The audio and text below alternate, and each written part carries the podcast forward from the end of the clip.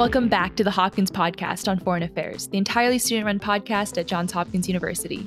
I'm your host, Julia, and I'm joined today by my co hosts, Indy, Zach, Franz, and Cameron. This past year, we've released 72 episodes on diverse topics ranging from digital currency to US China relations to counterterrorism. And for our last episode of 2021, we are very excited to record a roundtable discussion on our thoughts about some of the most significant or the most exciting foreign affairs events of the year. We'll end the episode with a game of foreign affairs trivia and a short round of predictions for 2022. Feel free to play along and be sure to send any of your thoughts to hopkinspofa at gmail.com. As a quick disclaimer, the format and length of this episode makes it difficult for POFA hosts to fully explain their opinions and explore the nuances of every matter. And so, as always, we hope you enjoy this episode of the Hopkins Podcast on Foreign Affairs. So, 2021 was no doubt a very interesting year, uh, filled with different events.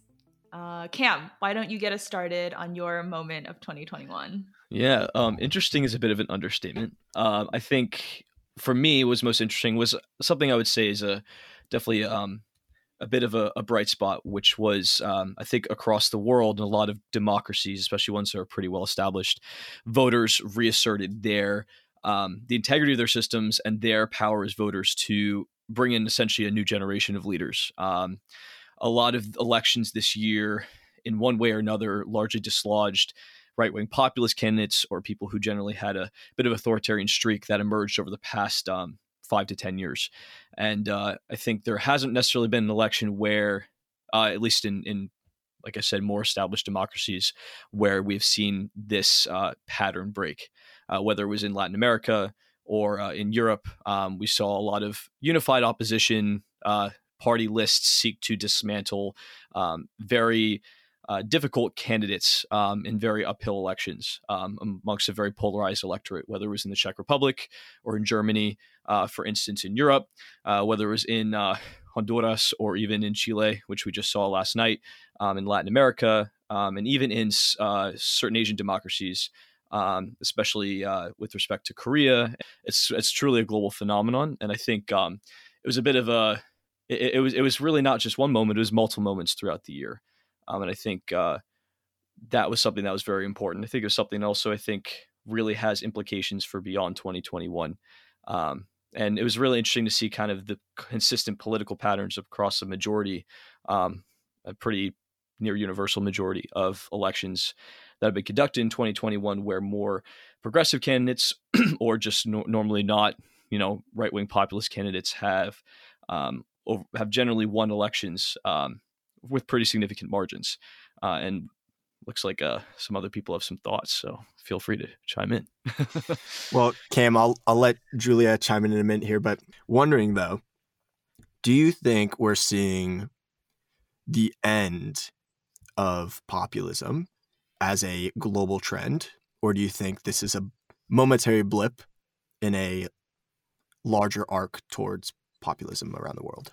Sure, of course. Yeah, I think um, obviously populism is not something that just ends, right? But when it comes to specifically your question, which I think is asking about the recent tide of right wing populism that swept a lot of democracies in the 2010s, I think yes, I think too. I think this is indicative of these right wing populist parties sensing a bit of a ceiling.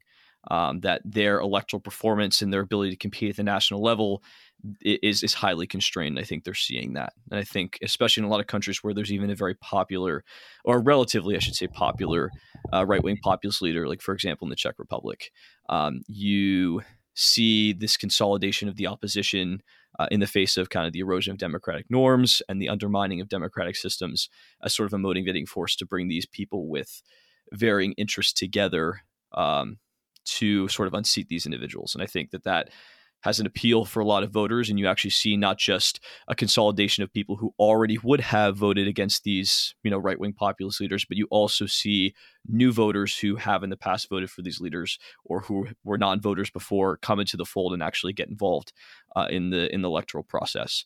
Um, and I think because this is a pattern that you don't just see in one country, you see in pretty much almost pretty much every election that's been conducted in 2021. I think these are early signs of something that could potentially be changing, um, especially given the relatively poor performance of a significant proportion of these right wing populists in Europe and Latin America, especially that um, were brought into power over the crises of the past five to 10 years. Hmm. I think you make a great point, Cam. I just wanted to also push back a little bit. Like, even though there have been all of these events this year, let's not forget also, uh, for example, Prime Minister Modi's crackdown on critics in India, or mm-hmm. um, some other events like in Brazil, um, attacks on legitimacy of the election. Um, I think even Russia, for example, wasn't Navalny imprisoned just this year. Uh, let's not forget about our yeah, own oh, yeah. in, in the U.S. yeah, so, yeah, no, yeah. I'm I'm definitely a little less optimistic than you are, Cam. I think I think especially since all of these events are just happening this year, it's too early to tell. Sure, it's it's inspiring. It's great to see people come together, people who haven't voted before come together to unseat um, rulers who they didn't they weren't satisfied with. But I also think when you have moments like this in politics, it can be really easy to take that to take advantage of that as well. Um, so I would really like to see what these new newly elected people do with that. Do they really live up to their promises, or are we going to see some other kind of backsliding in the upcoming years? Right, of course, and I, I'm not saying that this is necessarily something that's a given. Right, I mean, I think um, these these victories are highly contingent on you know how like you said these new governments deliver uh, these new coalitions deliver i think um, you did mention brazil you did mention um, like these other instances where there's still you know democratic backsliding i don't dispute that at all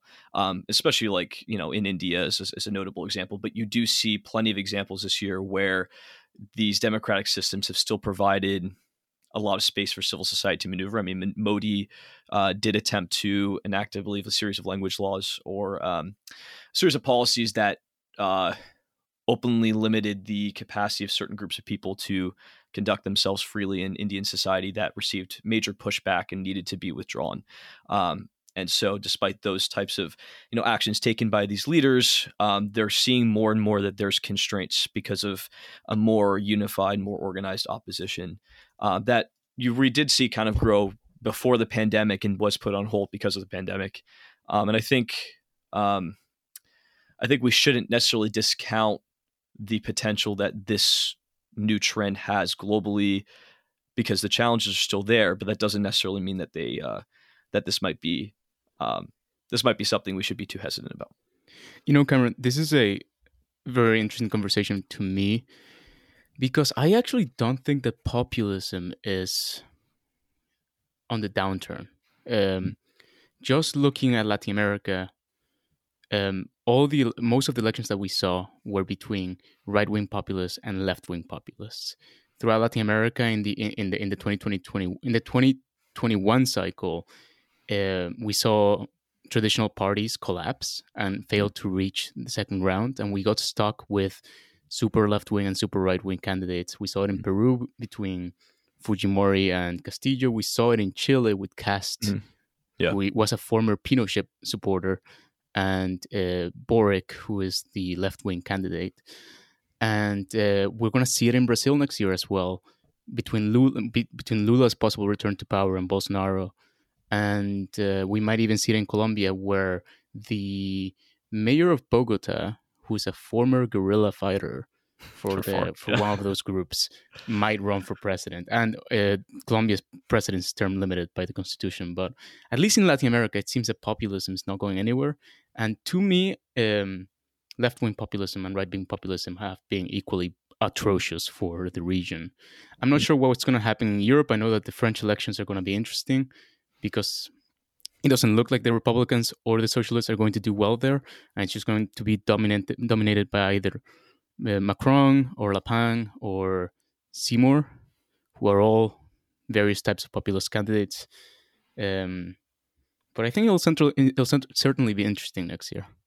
Yeah, and I'll, I'll just be real quick because I know Zach has some some comments to make. But I think um, I'm, I'm not saying that populism necessarily is going. I think um, you definitely see specifically right wing populism see a bit of a ceiling, and that's what I was more highlighting. Um, especially since if you were to look at European elections, if you had have these more left wing or just these more populist who are these more populist candidates who are simply not right wing, they're generally making governing coalitions with uh, parties of other stripes. Um, I mean, uh, Israel is an example of sort of a very diverse uh, governing coalition that was put together to unseat Benjamin Netanyahu, and obviously that's not left wing by any stand by any um, by any uh, standing. But I think um, it's important to note that uh, you're you're seeing this more kind of unified opposition to these perceived sort of threats to the democratic systems in these countries, um, and more organized efforts, I think, to unseat them from power through you know democratic procedures and through the electoral process. Um, with respect to left wing populism in Latin America, I can definitely understand uh, the concerns and and things like that. Um, and obviously, that's that remains to be seen how they'll govern. Um, but I think populism is something that will only really be a fixture of the political system because it's really always been. And I think, given the state of the world right now and the failure of these quote unquote established parties that you talked about who have fallen apart, they've fallen apart because they've largely failed to deliver or create a platform that does address the pressing issues that people face. And in an era where there's, you know, major issues, it requires people who come up with, you know, just as big solutions. And it only seems to be for a lot of voters in a lot of these democracies that these populist candidates have the cojones to make it happen. Um, so for those who are belong to these established parties who are you know more central um, on the spectrum or who are more left or right of center, it's important for them to know also like, hmm, you know, why is it that this is happening? Uh, but that's that's a conversation I think is now more likely to happen as a consequence of these trends that we've seen over the past year. Good, Zach. Well, thanks, Cam. I'm going to jump in and quickly drop a comment, and then I'll say maybe pass stuff to Indy because we yeah, good idea, you know, good idea. haven't heard from her yet. But one thing I just want to point out is for POFA listeners, um, something you may be interested in if you found that conversation on populism interesting is Adam Tooze is an economic historian who wrote a book. Um, I believe it came out in 2016 called Crashed. Um, there's a subtitle that I forget, but it's excellent. It is essentially his explanation for the rise of populism, basically the the more recent rise of populism in the 2010s, and he connects it all to the causal arrow of the 2007 2008 global financial crisis. And he says mm-hmm. he basically just draws the line of populism directly to economic downturn and like the failures of neoliberalism and um, the kind of inequalities that created. So if anyone's interested in that conversation, definitely go read that book. It's excellent. It's really long, but totally worth it. Um, yeah, Indy. What was the thing that you found interesting this year? Why did it matter, and what happened? Yeah, thanks for passing it off, Zach. Um, just quickly, that's really interesting that you say that about that book. Um, maybe I will give it. I don't know. I, am gonna, I'll say I'll give it a read. I probably will not. But I actually took a class my freshman year at Hopkins that the professor kind of linked the um, the the crisis in Syria in 2015, um, and that that a lot of like that ref, the refugee crisis from Syria, linking that to a lot of um, the rise of populism in Europe. So that's an interesting connection. Maybe there's some connections that he draws there in that book. Anyway, moving on from that conversation, um, a lot of interesting points. Cam, thank you for bringing all that up. Um, I would like to move on to a very, I guess, a very different topic, which is um, something that was every that was the only news item for a little while and now maybe hasn't really been as much in the news um, recently is um, the us and afghanistan and the withdrawal that happened this august so i'm sure most of our listeners have some some basic background in um, us and afghanistan but i'll just give a little brief overview um, just as a refresher to all of us so you know the us the us has been in afghanistan you know since the, right after 9-11 um, bush the bush administration going right going right in after um, the attacks. This prolonged U.S. presence obviously has been going ongoing through the Bush and Obama administrations, um, surges in troops and presence during the Obama administration, and throughout the Trump administration as well. Although um, President Trump did campaign on pulling out of Afghanistan, um, during his term, it seemed a little more tenuous as to whether he was going to follow through with that promise. It, it, at first seemed like it wasn't going to happen. He was going back on it. And then later in his term around 2019, 2020, um, the uh, the Trump administration started going into peace talks with um, the Taliban and seeming, you know, as reaching a tangible result of the U.S. finally being out of Afghanistan. And you know, this is a pretty complicated, obviously, it's a very complicated um, issue that has been omnipresent in American politics since you know the 2000s. Um, obviously, there's a pretty pop. It was pretty popular in the U.S. to for presidents to push to go out of Afghanistan. Um, obviously, for many presidents, that was not a reality. And for the Biden administration, the burden fell on them. Um, and that ended up being the responsibility of Biden. Hmm, maybe, yeah, maybe that phrasing is not. We can talk about that, but um, yeah, I don't know. Just like the peace talks beginning the Trump administration, sort of pulling that that process pulling over into the Biden administration, and I guess Biden eventually deciding, announcing in spring of 2021 that this is fine. Like the the, the goalposts are in in sight. The U.S. is pulling out of Afghanistan, and once that announcement was made, that was sort of solidified. Um, U.S. presence throughout spring of 2021 and summer began to pull out of Afghanistan um, pretty rapidly, even before the set date of you know the 20 year anniversary of 9/11. Um, and basically, the erosion of troop presence and any American presence in Afghanistan led to um, a rapid, like, incredibly surprisingly and shockingly rapid overtake um, of the Taliban in Afghanistan. Um, in the in the span of a few weeks, if not a few days, it was like it was insane just to see like pretty much the entire country fall to the Taliban so quickly after the after the American withdrawal. So just looking at all of that, and you know, there was pretty. If you were watching anything about the news in August of this year, you were seeing like everything was about the, about Afghanistan and about, um, you know, the Taliban taking over the government and that sort of like rapid collapse. And now the news is about you know this like rapid economic deterioration and just like tragedy that is happening in Afghanistan now. Um, you know, it's just pretty not not economic, not everything has not gone well, you know, reaching, reach, reaching the tipping point of a crisis. And so just looking at this rapid withdrawal of the US under the Biden administration, comparing that to, you know, the campaign promises of Biden to uphold democracy throughout the world, to maintain like a sort of bring America back to the world stage. What is this comparison of what has happened in Afghanistan under the Biden administration? Um, what is that comparison to his what he ran on during his campaign.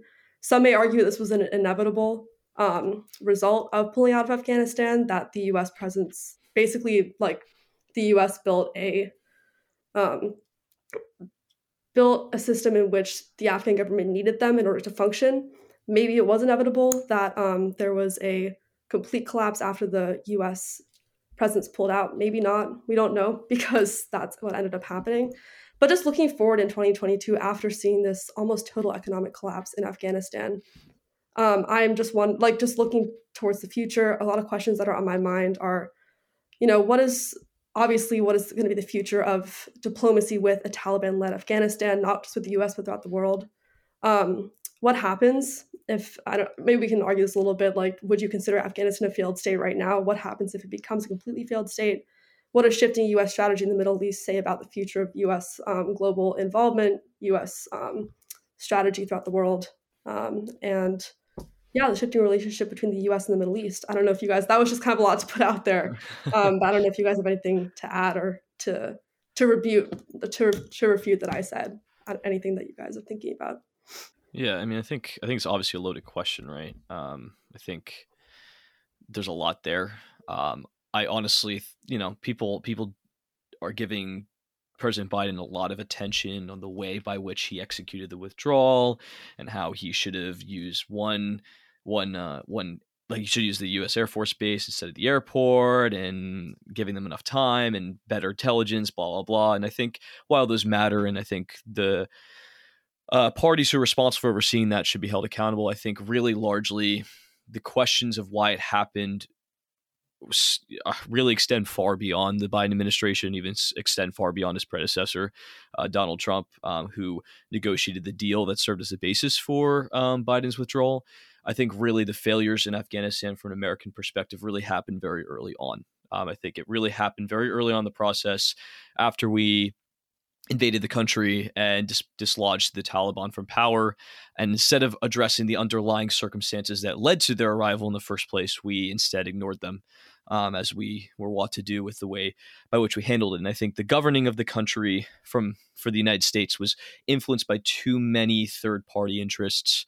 Um, seeking to get their share of the pie, whether it's through, um, you know, kickbacks, contracts, um, even the, the sheer corruption of the, you know, of the apparatuses that you know the U.S. had put up, um, whether it was the military or the state, um, or even like you know local services, the way that was conducted, it just was not done in a way that was that enabled accountability, that enabled a fair shake for the for the Afghan people. And while it did help lead to improvement in living conditions, it was not um, ever going to be enough because unfortunately there was too many other things, you know, sucking away whatever potential um, positive outcomes could have come from the U.S.'s operation.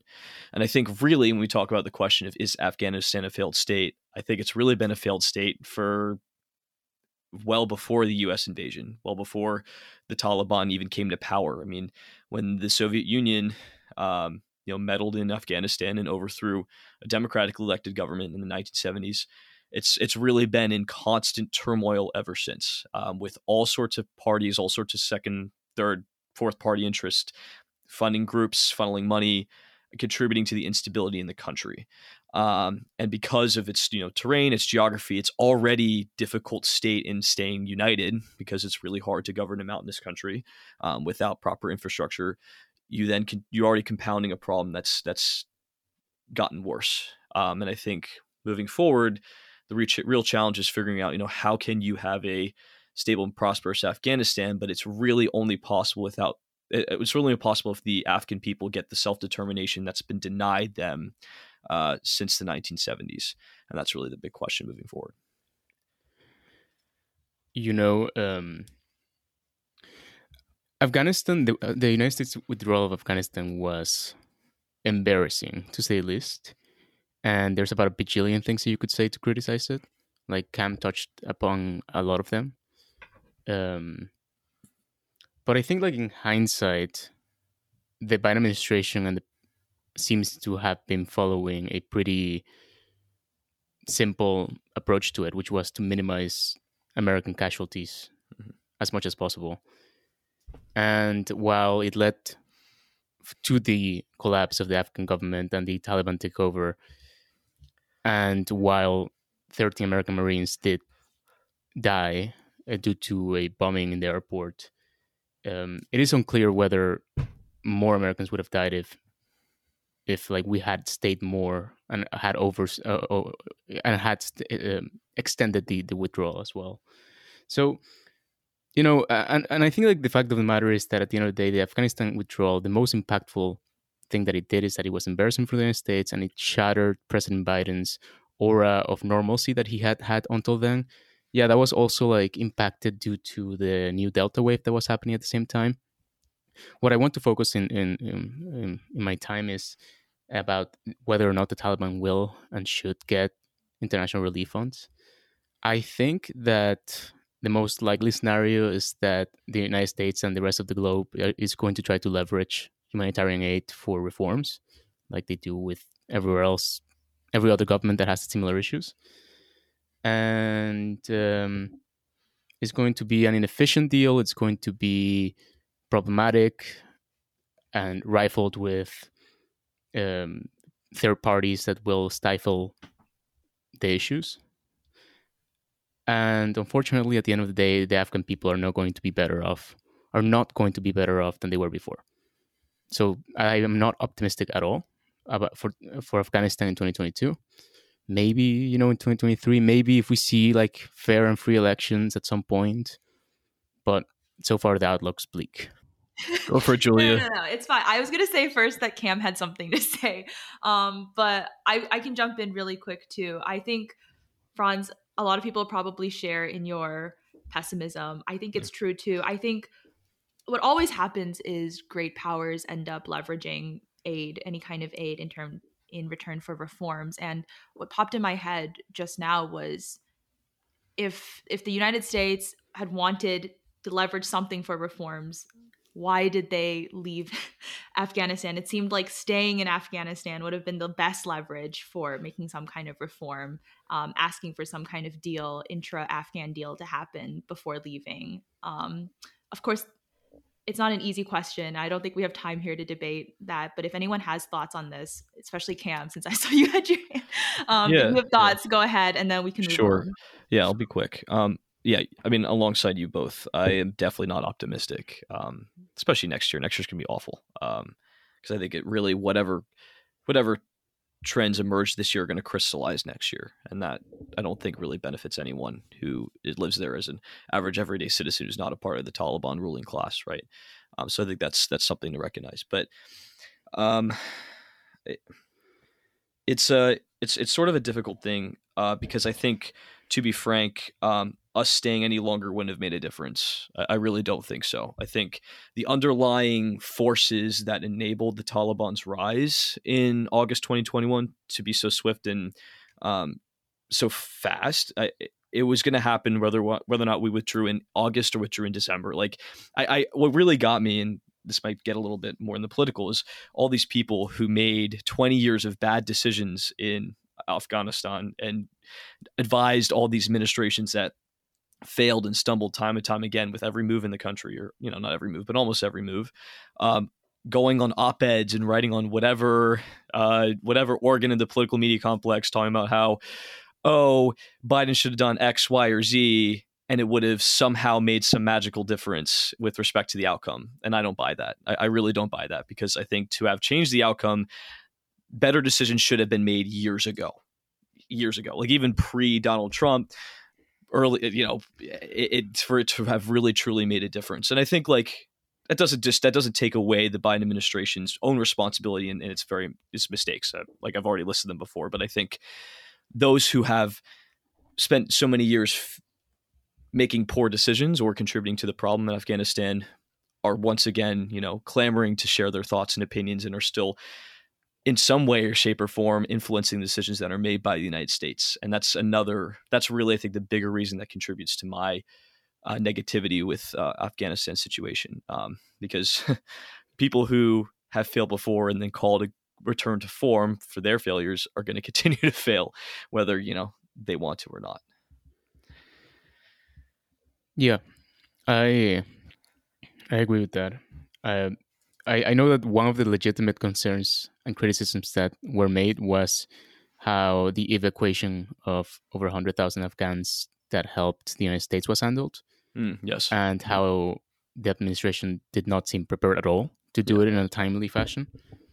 Um, but what but what I wanted to shift the conversation away from is um, one aside from Afghanistan, one other issue that has touched the lives of pretty much every American is um, the supply chain issues that we're all seeing at the moment.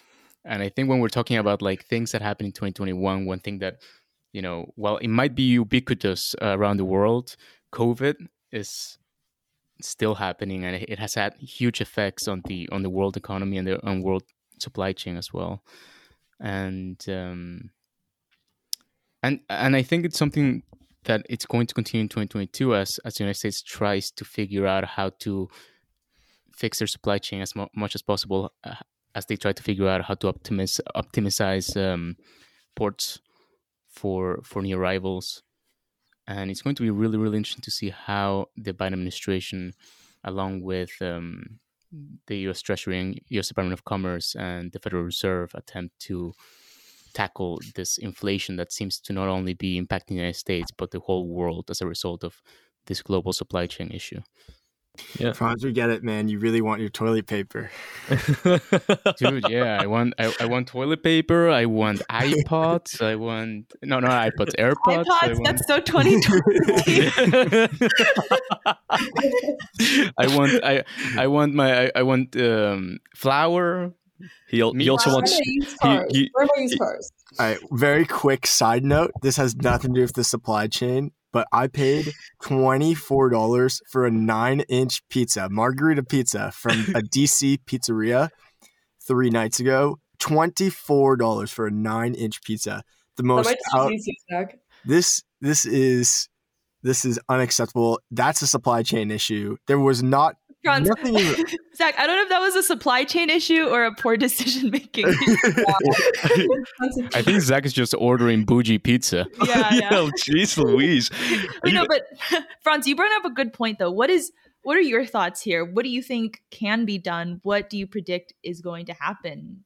Is is the inflation next year unstoppable or Well, okay, so it's it's like there's disagreements about like to what extent what factors are driving inflation. Um, there's most people believe that it's due to supply chain issues, which if it is, it's going to be very hard to fix because it's hard to build new ports of entry for new for new arrivals. It's also hard to fix the trucking problems that we've been having in between American cities cities cities. Sorry. Uh, the other part is that it might be possible that the that the economy is overheating uh, due to stimulus, and it seems that the Federal Reserve might be changing their their opinion that given that Federal Reserve Chairman Jerome Powell said that he expects to raise interests a couple of times next year, three times. Three times, uh, yeah. which means they're pretty serious. I'd be which means they're pretty serious about handling yeah. inflation. They're very serious. Um, so to answer your question, Julia, it seems that the Federal Reserve is going to raise interest rates to try to bring down inflation. However, we will see how effective that is because if the problem is not that the economy is overheating and that it is supply chain issues, it might not have as much of an impact as we think um, while having the detrimental impact of affecting the economy. Yeah, and I think also really this is a, as a lot of things are, a really a, a largely a byproduct of corporate behavior as well. So we can talk about supply chain issues in the context of decisions that have been made um, by a lot of these big companies, by a lot of businesses over the past, you know, 10, 15, 20 years, where it's a lot of, you know, offloading, offshoring, um, and ensuring that there's as, as little um, direct um, labor from that the company's providing. Oh, excuse me, in in the in the supply chain process by you know handing off to third parties, you know, getting more countries involved. You know, because it's cheaper, it, it helps enhance the bottom line. And this is really, if you speak to any supply chain expert out there, they'll tell you this has been a long time coming. This was going to happen at some point, whether it was you know now I think the pandemic really brought the timeline up early with respect to how it would emerge or, you know, in the next 5, 10, 15 years, because a lot of these businesses, in order to kind of help enhance their, you know, that type of, um, those type of metrics for them, uh, I think made a lot of decisions that also exacerbated the, the, you know exacerbated the problem and is an infrastructure issue franz is right? You know it's building more ports but also you know having a 10 step process to bring something from raw materials to you know finished goods in you know highly highly complex very difficult to manage supply chains where it's not just nike for example for shoes getting involved. It's 8 10 12 25 of their contractors. That that in turn creates a lot of problems and if there's an issue in one country and it's one link in the chain that really screws up a lot of stuff. So it, it's also on these on these businesses on these companies to really radically reassess you know why why have we been doing what we're doing? And that i think will also be a big impact on the supply chain crisis. Oh for sure. And actually in our podcast uh, the second podcast that, that we did this season with edward alden we talked a lot about offshoring nearshoring friendshoring etc right? Mm-hmm. and i think that there like there seems to be an agreement about with people who like know the feasibilities of policy that jobs are not going to be coming back to the united states that is just not something that companies can afford. They would rather automate their their production than to pay fifteen dollars an hour here in the United States. But what is possible and what the United, United States Department of State, United States International Development Finance Corporation, USAID are doing is they're trying to finance new ways of trying to incentivize companies to nearshore, to say Mexico, to say Central America, to say Latin America. Because yes, there'll still be outside of the United States, there'll still be several, like, you know, an ocean or several hundred miles away from the United States, but it'll be closer than Vietnam or Thailand or China um, or the Philippines.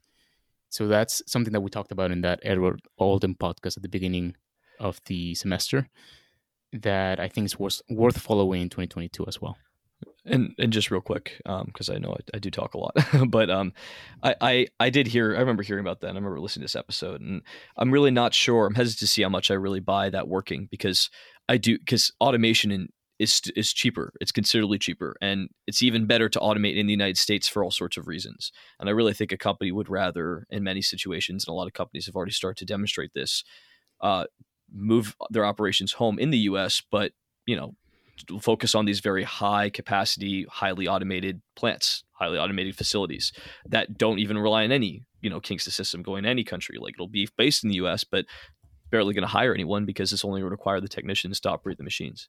Um, and I think that those things are important. Sorry, go ahead, Indy.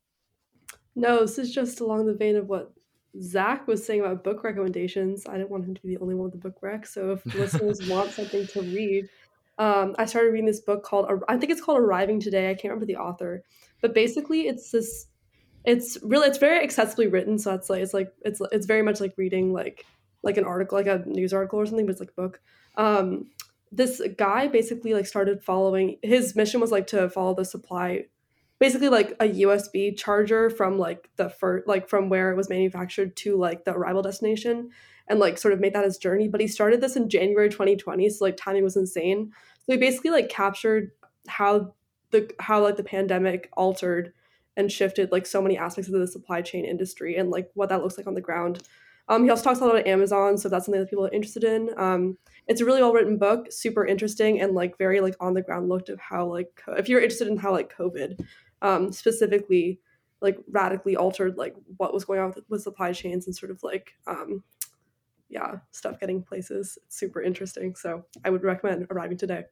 So we have two other um, two other major points that happened in 2021 and it's come down to zach and julia. So who wants to go second to last? Got you julia. Um, Franz, we have way more than two points that were major in 2021, but two points that we are talking about, just to point that out. Um, so the topic that I picked was the coup in Myanmar. Um, we did an episode on the coup in Myanmar back in the middle of February 2021. Um, just to kind of recap what happened in case the listeners don't remember. Um, basically, the first two, three days of February in 2021, the um, the military, the Tatmadaw in Myanmar, um, they essentially arrested all of the civilian leaders um, and all the government leaders, uh, including Aung San Suu Kyi, who was she was technically like an informal position of power, but um, yeah, they arrested her. She was the main democratic leader in the country and had been since uh, I believe 2012. Um, and they staged a coup. And what was a moving towards democratic country overnight became again a, a military um, ruled um, junta. Junta. There you go. You can. so, I mean, it's horrible. And so, in in the aftermath of that, there were, you know, street protests with at first millions, literally millions of people in the streets of Myanmar across the country um, in a pretty stunning display of um, public outrage.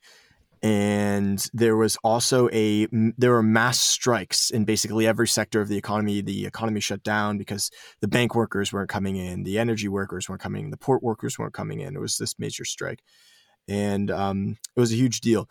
What happened thereafter was the military whittled away and whittled away, and they arrested the opposition leaders, uh, the Democratic leaders who were previously in power. They arrested Aung San Suu Kyi. She's sitting in jail now. Um, and they actually started to um, use violence uh, in the middle of March, I believe it was, and then it escalated from there. So over a thousand protesters, um, peaceful protesters, were killed. Um, and I guess the whole, the backstory for the actual uh, coup itself was there was an election in November where the um, Aung San Suu Kyi's Democratic Party, I believe it's called the National League for Democracy, they won the election um, pretty overwhelmingly. And the military, who basically had ruled from the 1960s to 2012, in 2012, you know, allowed for a certain aspects of democracy to be introduced to the country, but they always wanted to keep their um, their hands firmly on the levers of power. So when this election happened um, in November 2020, um, they essentially thought that the Democratic leaders had gained too much power and they decided to call the election fra- fraudulent. Went on for about two months until February. They finally staged the coup. I'm sure everyone saw the video of the person doing yoga and the coup cars flying into the palace behind, which was insanely surreal. So I wanted to bring it up because I think it matters for many, many reasons, but three that I think uh, really matter. First is the human toll, I think, is something that can't possibly be overstated. Um, over a thousand people were killed that we know of. Tens of thousands were arrested, thrown into jail. There is a an atmosphere of fear and intimidation in the country now, given the military's back in rule. Um, there's been limitations on freedom of speech and all these things. a the way of life that had arisen since 2012 has firmly clamped back down by the military, moving back towards what Myanmar was like in the 1960s, 1970s, and onwards. And it's a really scary reality for those actually on the ground. There is also economic catastrophe in the country, um, not just because of COVID, but um, because of because of the coup.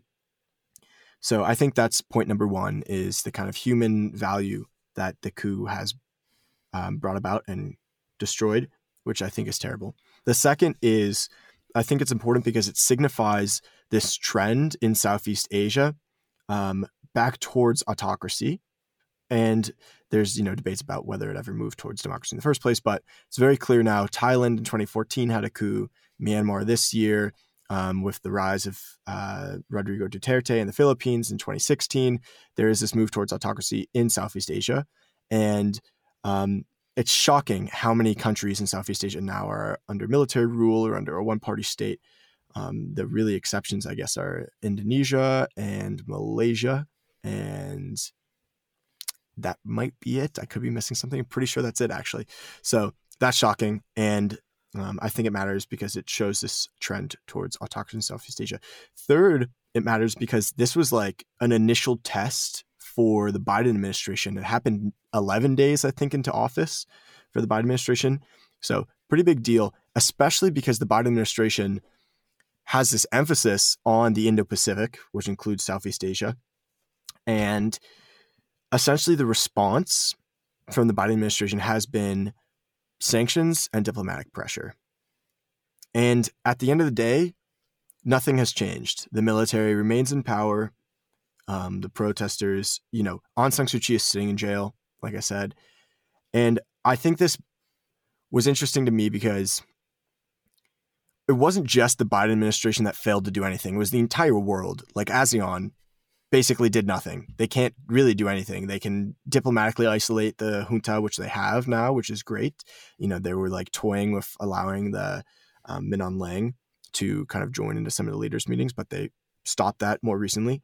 But at the end of the day, it says to me like, this is not a world anymore where bad things can be prevented by some sort of international community or the United States coming in to be the good guy, quote unquote. Like bad things just happen now, and there is not a lot of ways that the international community can fix these problems. Another great example of this that I'm sure maybe we'll talk about later is um, is a civil war in Ethiopia, which is another horrible, terrible conflict. So those are my kind of three takeaways. One, human lives lost. Two, trend towards autocracy in Southeast Asia. And three, the kind of test of the Biden administration and an overall understanding that the world is a scary place and there is no international order that can kind of stop the world from being a scary place.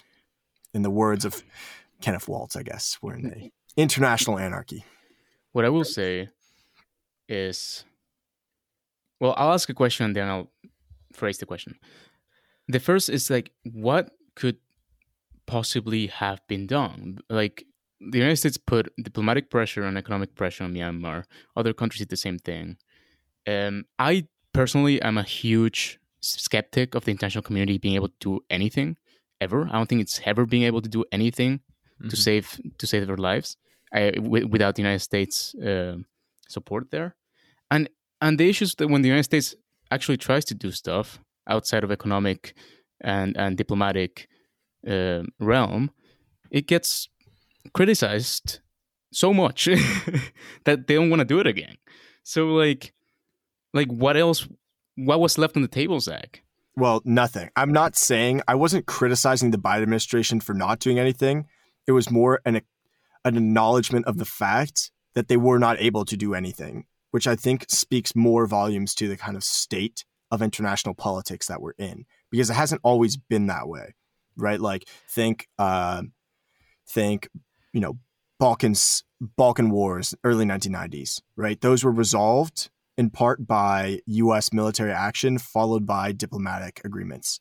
Kosovo, 1999, again NATO, followed by diplomatic agreements.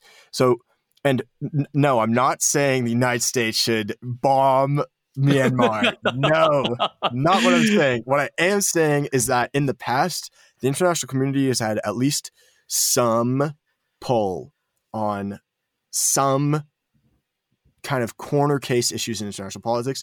And it seems like if there was one issue that like seemingly everyone could get behind is democracy in Myanmar because actual like in reality there really aren't that many opponents of this besides uh China.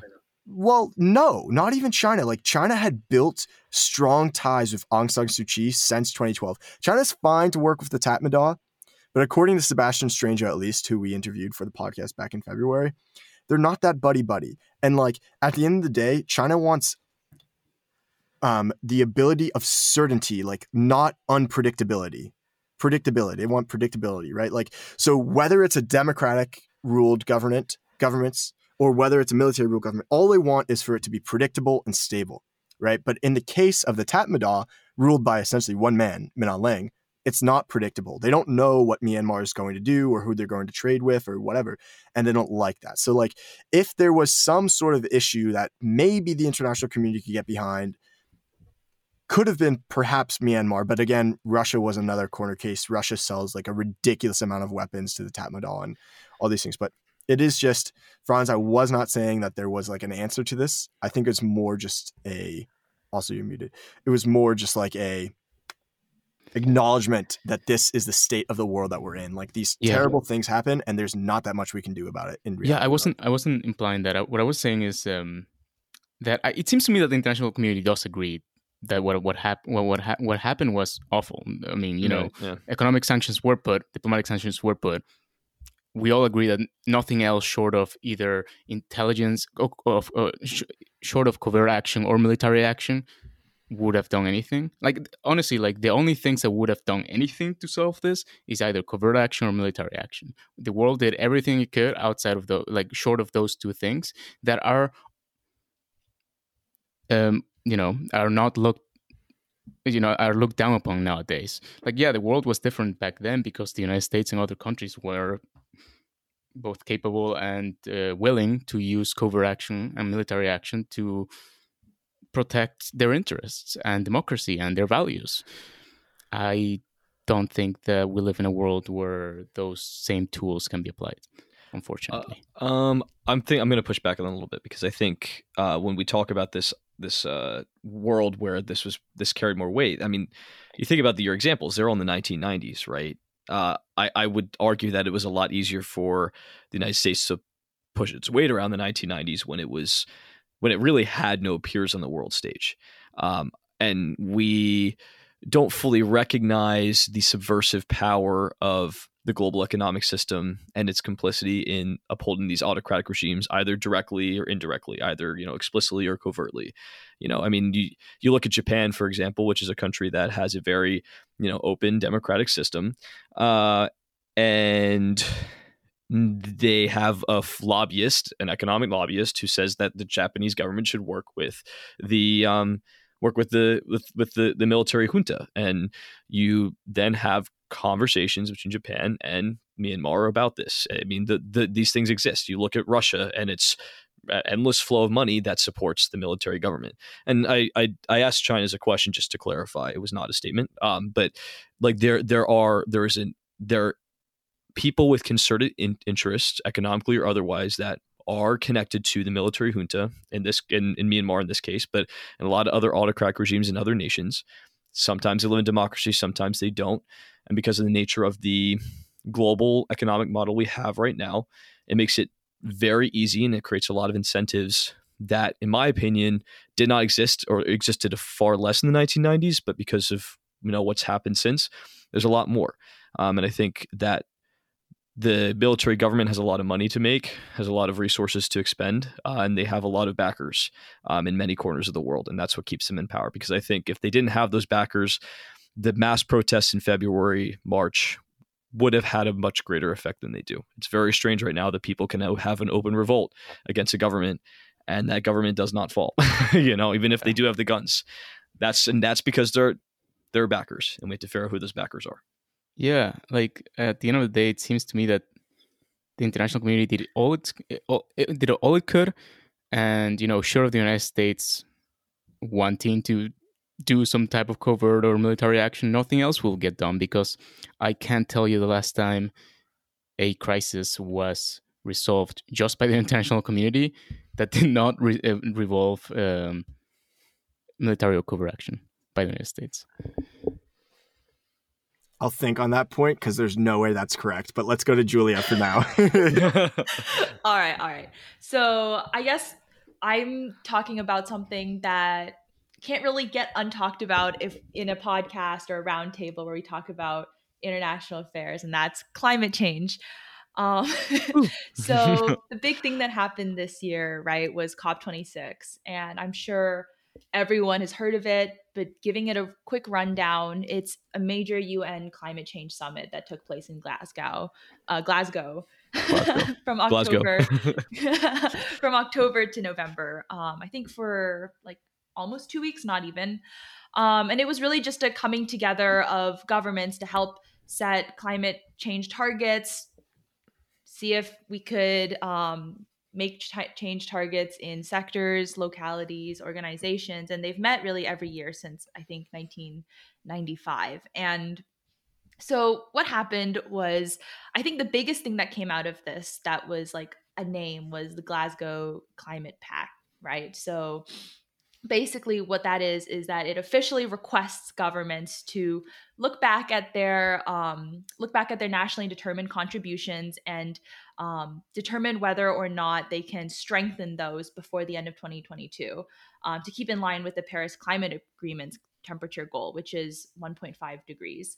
Um, and while this was the official line there have been some other um, important benefits that came out of this, such as people or organizations officially agreeing, countries officially agreeing to offset coal, for example, or to set t- tougher targets, or to offset methane, um, to pay for damages that were inflicted on poor countries. Now, the debate here is that was this was this pact was the were these commitments enough first of all and second of all were was was this what we expected? And so, thus, is it really a failure if we did not expect much in the first place? And I guess the third question that I myself had was Is there anything more that could have been done with the nature of what the UN is structured, with the nature of what the international community is? Was there more that could have been done other than just official commitments to do better instead of actual officially doing better?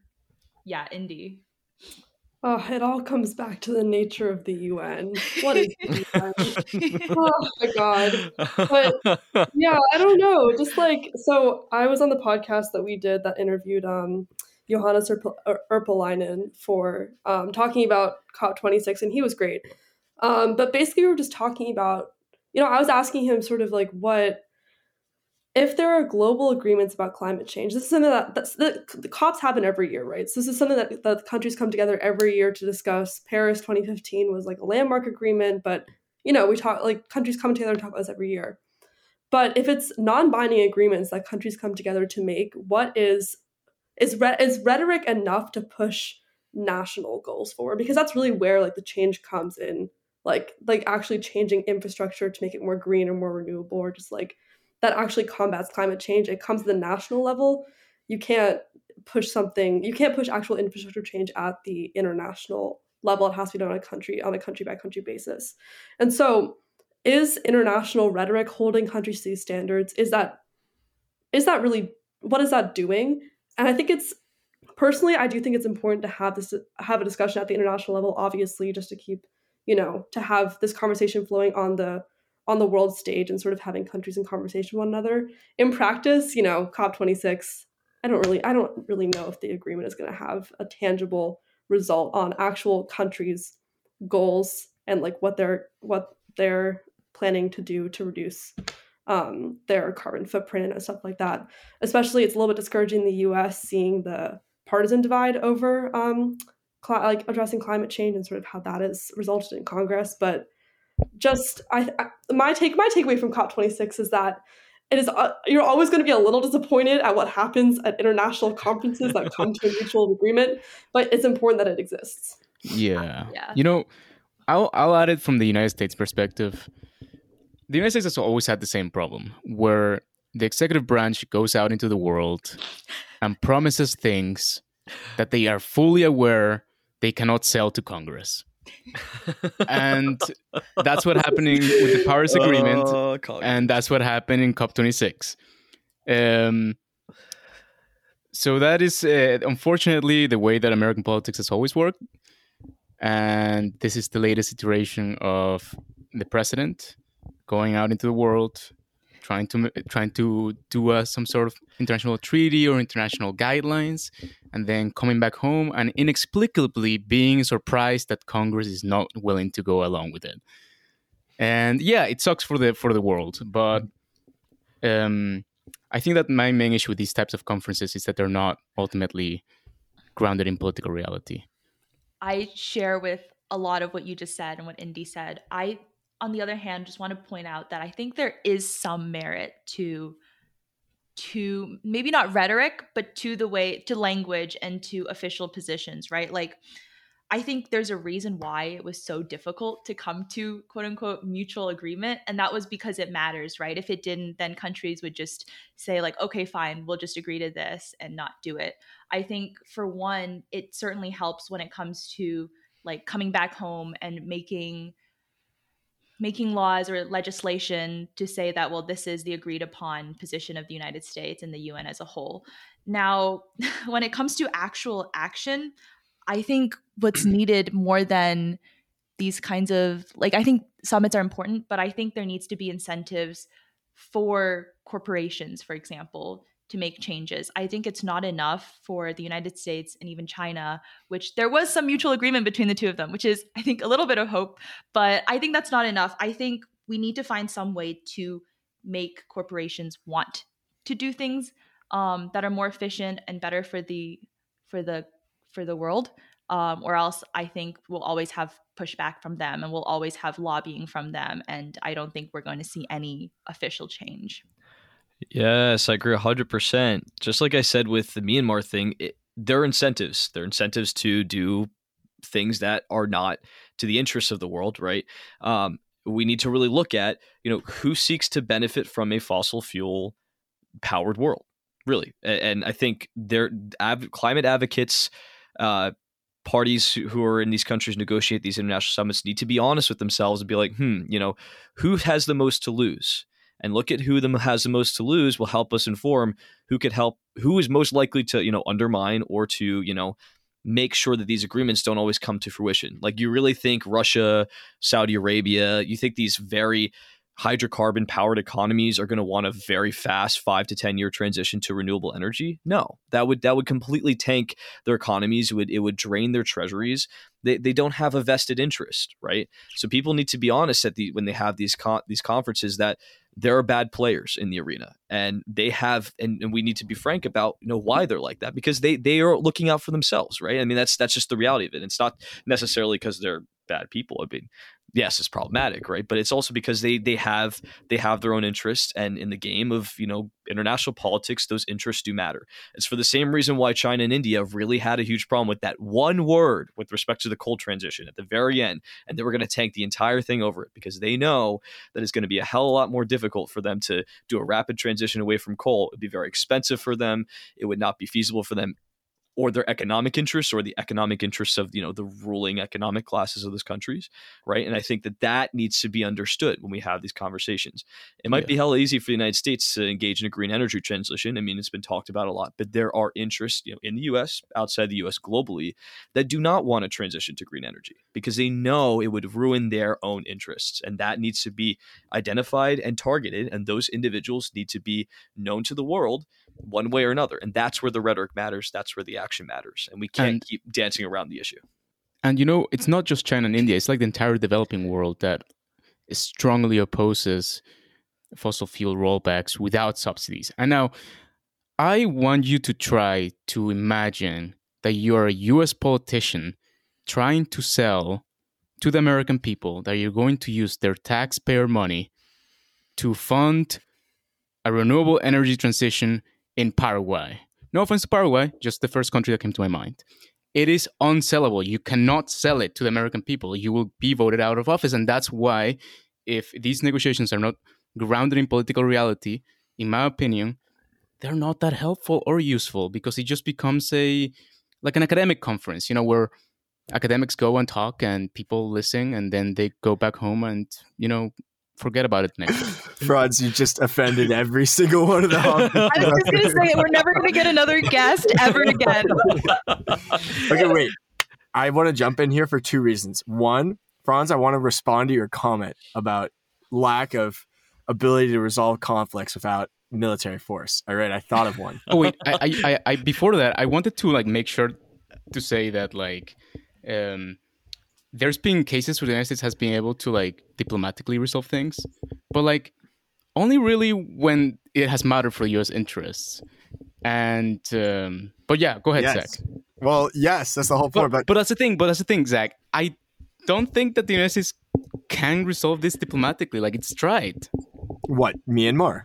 It's it, it has put diplomatic pressure and economic pressure. What else? I mean, you even oh say no, yourself. I agree. nothing- no, I agree. But the comment about the only Yeah. time you can resolve a conflict is through military force or covert action, I think is incorrect. Where the um the one Franz that is not a poster child for the military industrial complex, everyone, Yes. just for audience. Well, no, Franz is proud of that, but um, the one that comes to mind is Nagorno Karabakh, which remember happened in 2020.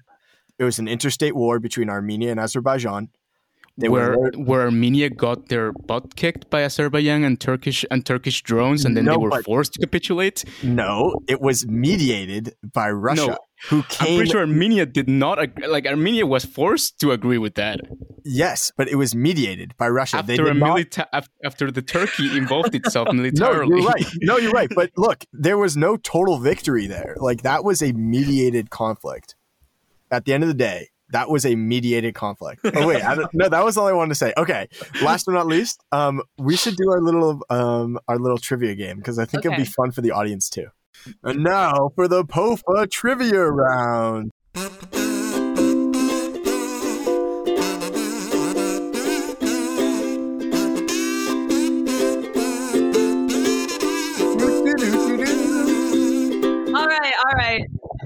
To wrap everything up, we're going to have a fun little rapid fire trivia round. I will be asking questions. Uh, Indy, Cam, Franz, and Zach are going to try their best and fail to answer them.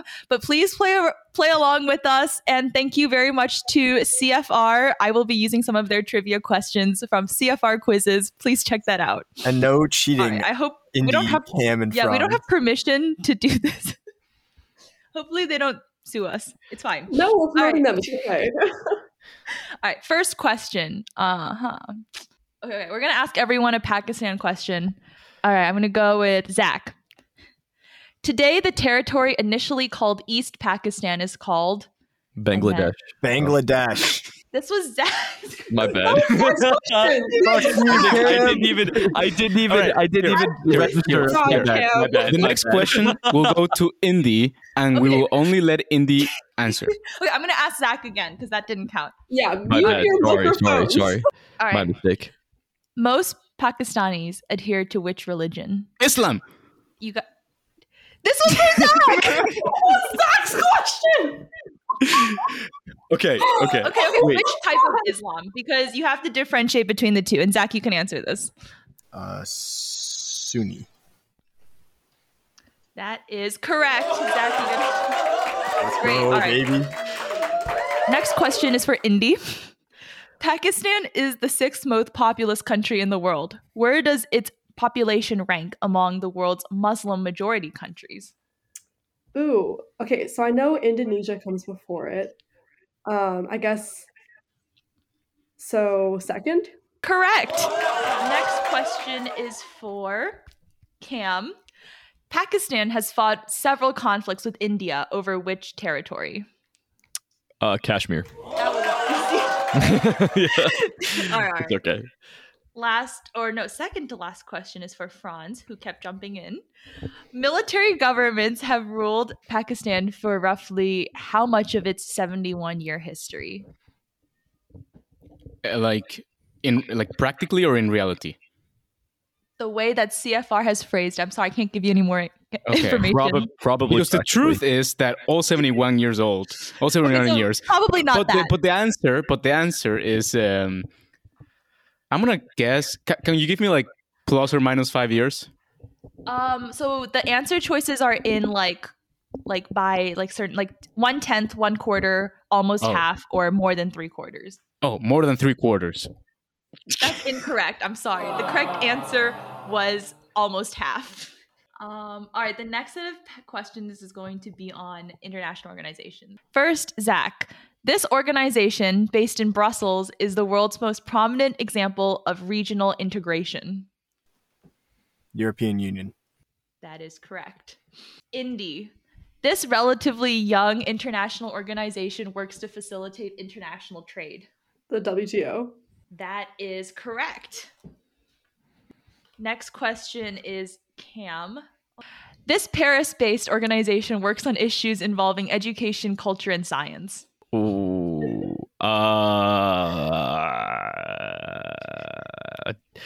damn it. Of course I'm the oh I should have said that. Uh the International Organization on Education, Culture and Science. I don't know. what is CYA? That is almost correct, actually. It's the United Nations Educational, Scientific, and Cultural Organization. Is that just UNICEF? Wow, that's ridiculous. That's That's, UNICEF. that's UNESCO. yeah. oh, UNESCO. Dang. I didn't even think about that. UNESCO. All right, last one for this round would be. Oh, is that everyone? No, Franz. All right, so in January 2017, President Donald Trump withdrew the United States from this 12 country trade agreement, which has not been which had been negotiated but not formally approved. It is the Trans Pacific Partnership. Great. Next one is on global trade. All right. So the first question, Zach. Which of the following is not among the responsibilities of the WTO? A. Facilitating trade agreements among member countries. B. Monitoring mo- countries' trade policies to ensure compliance with agreements. C. Specifying the amount of goods and services that countries can trade each year. Or D. Settling It's C. disputes related to trade policy. It's C. Indy. Reports indicate that the United States has won approximately what proportion of the adjudicated complaints it has filed with the WTO in recent decades? Are you kidding me? Okay. Um, I'm going to go with a very educated guess of 60%. So there's no 60% here, so I'm going to go with the closest one, which is 50%. All right. That's incorrect. The answer, does anyone want to steal before I say the answer? It's like Eight- eight, is 80. 80%. It's like 90%. I'll give it to Cam. Oh, damn. Okay. All right. Next is Franz. Which country bought the largest amount of US goods and services exports in 2016? There's two of them that come to mind, and one of them is a bigger economy than the other. I think it's Mexico. Ah, is it China? What is it? Oh, okay. What is it? You want to steal, you Canada- better say it. Canada? Canada? Yeah, Yeah. Zach, let's go. Wait, but I said it first. No, I Yeah, said I- I, I was thinking either Canada or Mexico. I'm like, okay, Mexico has a much bigger then economy you than said Canada. China next. No, I don't Well, think yeah. I don't think Mexico Actually, no. is a bigger economy than Canada. Yeah, you're right. Oh. They just yeah, you're right. Wait, Mexico's a smaller economy than Canada? Cam, No, no, no, no, no. Let's considering only goods, China was the third largest buyer of US exports in 2017. But in tw 2000, it ranked what? So it's third in, and now it's, and, and we're doing what's in 2000? Oh, geez. Yeah, it was it's Uh, third in 2017. Was it like eighth or 10th? 10th? That is correct. It's 11th. wow. All Holy right. Before we move on to the next one, I will announce scores. So I don't know why, but Franz only has one point. I think I might have made a mistake. Yes, I actually have one point. Because- um, Wait, Julia, can you like um, not tell us the next category and just like pick the hardest questions from all of them? Got it. Indy Okay. comes in second with two points. Cam third with three points. Zach, oh no, Cam, it's the other way. I'm sorry. Cam second with three points. Zach first with four points. Zach, Nelson Mandela won the 1993 Nobel Peace Prize for his efforts in peacefully ending the apartheid system. Who shared the prize with him? No idea. Not not even gonna guess. Okay. The answer. Does anyone want to steal? I'm, I'm going to take a wild guess. Um, who the uh, he was the last uh, he was the last president of South Africa um, before Mandela. I guess was like F.W. de Klerk, the guy who died this year. That is correct. Oh, wait, no way! You're lying. Are you serious? That's correct. no way. Cam, you cheated. That's yeah, I feel like Cam cheated a little bit. He was like, "I'm a guess. I'm just gonna guess." no, no, no, no, no. I was thinking about. No, that's a this. good oh, guess. That's a No, I was. I, the reason. The reason. The re- the reason why the reason why I thought about this because I was reading his obituary because he died recently and I I remember hearing about how his actions in pres- as president helped you know promote the transition. I I, I just I Likely just thought it in my head. I did not make it. I did not look it up. I'm sorry. Sorry. okay, okay, I'm ready. Um, let's see. Who would least likely to know this? Mhm. Indy. Geographically, Rwanda is approximately the same size as which U.S. state? Are there like, is it multiple choice? It is. I okay. I'll I'll give them to you because what if you say a state that's similar, right? Well, actually, no. Say the state, and then if it's similar to the state that's correct, I'll give it to you. Okay, I'm gonna say, um, this is just me putting it out there. Very wild guess, but I'm getting vibes. Um, Nevada. So, so the correct answer was Massachusetts, which is ten thousand square miles, which is about ten times less. So I won't. After ten. I won't. be giving- Have I asked Cam already? No. According to the Global Peace Index, what was the world's most peaceful country in 2014? Mm, 2014. That's not Definitely the Ukraine. I was gonna say Libya. I mean, I was gonna say Or- or Syria. Um, is it Iceland? Oh my gosh, it's correct. What? no. okay, I'm not looking this up. I promise. I'm Hands not up, Cam. You better put those hands up. looking it up. I'm not looking it up. On the 2nd of October 2014, which country's prime minister declared its government to be feminist? I definitely heard about this. And my answers have come down to one, Bolivia, and the other one, um, some Scandinavian country. Um, But you have to name a Scandinavian country. You can't just say something. I know, I know, I know. I'm thinking, I'm thinking, I'm thinking. Uh, I'm going to say, I don't know, I don't know why, but Finland is like speaking to me. I'm gonna say Finland. Final answer. Incorrect. The answer was Sweden. oh, I'm sorry. gonna say Sweden. Oh wait, what if we do? What if we do yes no predictions, no explanations? Oh, I like that. Yeah. All right, all right. Let Welcome. me announce the winner first. Okay. So, It has In to last- be Cameron, in surely. last place, this, I'm going to enjoy this. In last place is Franz Celia with one point. The- no way. Second to last place is Indy with two points. Thank you, thank you, my loyal fans. In the first loser position is Zach with four points. And Okay, I uh, our winner is Cam with a whole five points. We do not know how honest this was, but it was five points. promise I did not. I Yeah, would like I'm to put a thinking disclaimer for the audience. Francis de Klerk. Yeah, yeah. I'm thinking. Oh, It's, I'm thinking it's He died literally like last month or something. That's why I remember. That's the only reason why. I know. The only reason why I know. Yeah. so, so right, let Zach, her take us wait. Let's the predictions. guys, guys. Remember, we can vote to not certify Cam's win uh, win here. It's fraudulent. Uh, All right, all right. Majority. Predictions. Storm the IS office. okay, prediction market. All right, let's go. All right, I'll be our host here for our prediction Yes, market. yes. Host us. All right. Stolen in part from Van Jackson's podcast. Van, we love you.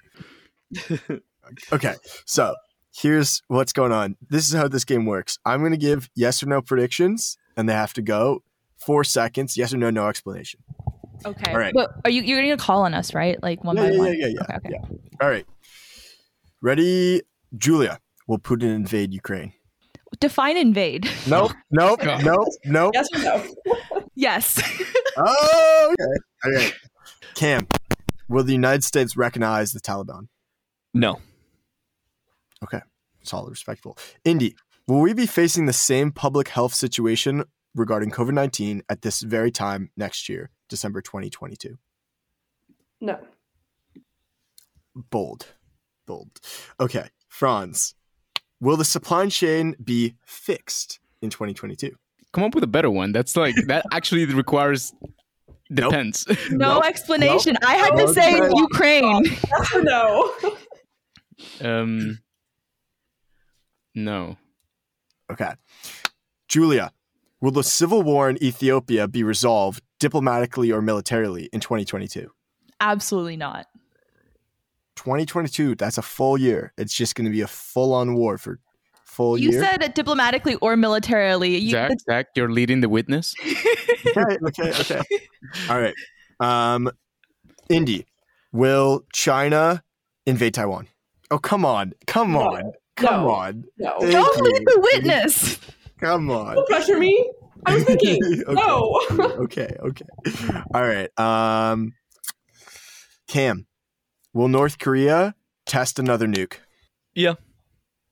Okay. That was so calm. It's like, yeah, Easy totally, bro. All right, last but not least, final question. Franz, will China drop its zero COVID strategy? Yes. All right. That's Lock it for in. prediction markets. We will come back in 2022, December, to get a read on how we did. That is if we come back, because if China invades Taiwan, I don't think we're coming back.